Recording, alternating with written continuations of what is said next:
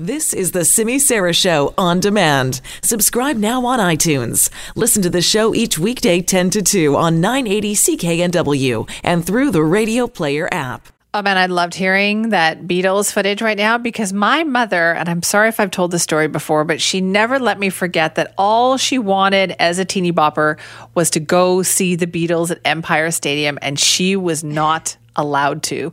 And that's all I ever heard. Every time I went to a concert when I was a teenager growing up, I had to hear the story of how she wasn't allowed to go to the beach. it scarred her for life. She wasn't. Claire, you, Claire Newell's with us now to talk about travel. Claire, did you have an experience like that?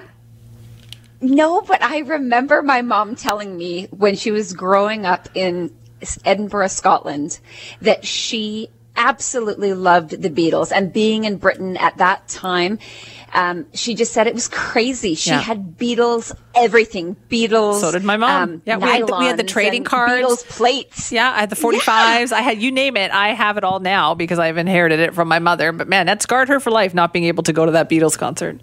So funny. I bet oh, it, did. it, did. You know what I love though is how radio can bring that back. Like, yeah. I, I actually, as I was listening, I had goosebumps. Just as I was so listening, cool. I felt like I was there, and that yeah. is the beauty of radio. Oh, we got Hard a lot of stories like that. Seventy-five years, though. yes, thank you. We got yeah. a lot of stories like that coming up this week. But let's talk about some travel issues here. First of all, let's start with what's been happening in Hong Kong. Have you been having to juggle a lot of this because, like, the Hong Kong airport closed, right, because of the protests? Right, it did, and uh, the flights. It's a mess in, in, travel language, that's that's basically that's what bad. we say. Yeah. So yeah, the good thing for us in the industry we're sending people over to Hong Kong, but not typically this time of the year. It's very hot and humid, so people don't tend to travel right now. But for those who are coming and going, they they handle about 1,100 flights a day. So you can imagine, as one of the busiest airports in the world, the mess that this has created. Luckily, technology is so great, and they actually have a rescheduling system to adjust it all. But the backlog of this, there's going to be a domino effect around the world, no question, because flights going to about 200 different destinations every single day. So it's just, it's just brutal for travelers. But the good news is I actually spoke to somebody who is a pilot for Cathay Pacific. The family actually lives there in Hong Kong. He's originally from here and said that although what we're seeing in media is really, it looks terrible because you're see, we're seeing the tear gas right. thrown. It looks like a war zone.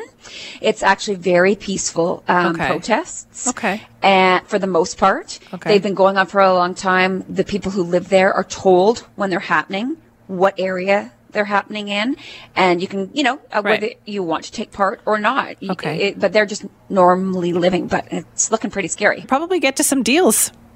Uh, yeah. Wow, that is shocking news. Yeah. Um, Okay. I do have some um, great deals for you. The first is to Varadero, Cuba, November the 7th through until December 5th. If you can go then, you can either stay in a four star adults only, or if you've got kids and want to stay in a more family friendly uh, facility, they're same price, eight ninety nine, taxes of four thirty, so thirteen twenty nine all in for air and seven nights in a four star beachfront all inclusive in Cuba.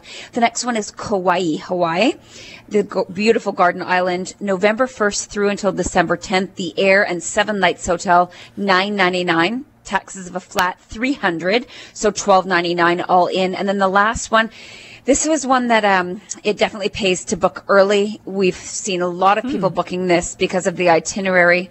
10 night Greek island cruise September 6th of 2020. Wait, so what? It's like more than a year away? I know. I know.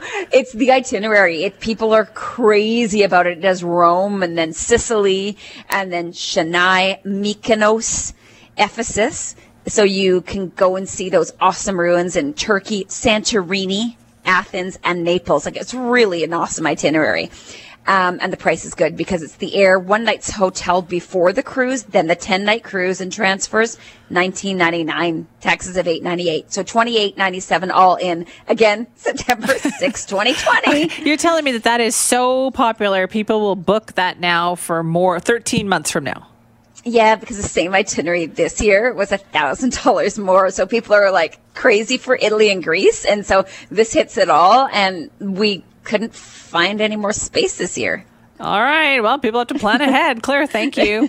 Thanks, Simi. That's Claire Newell from Travel Best Bet. For more information about those deals, I can't believe that September 6, 2020, people are going to book that. Uh, but sounds pretty popular. You could check out their website, travelbestbets.com.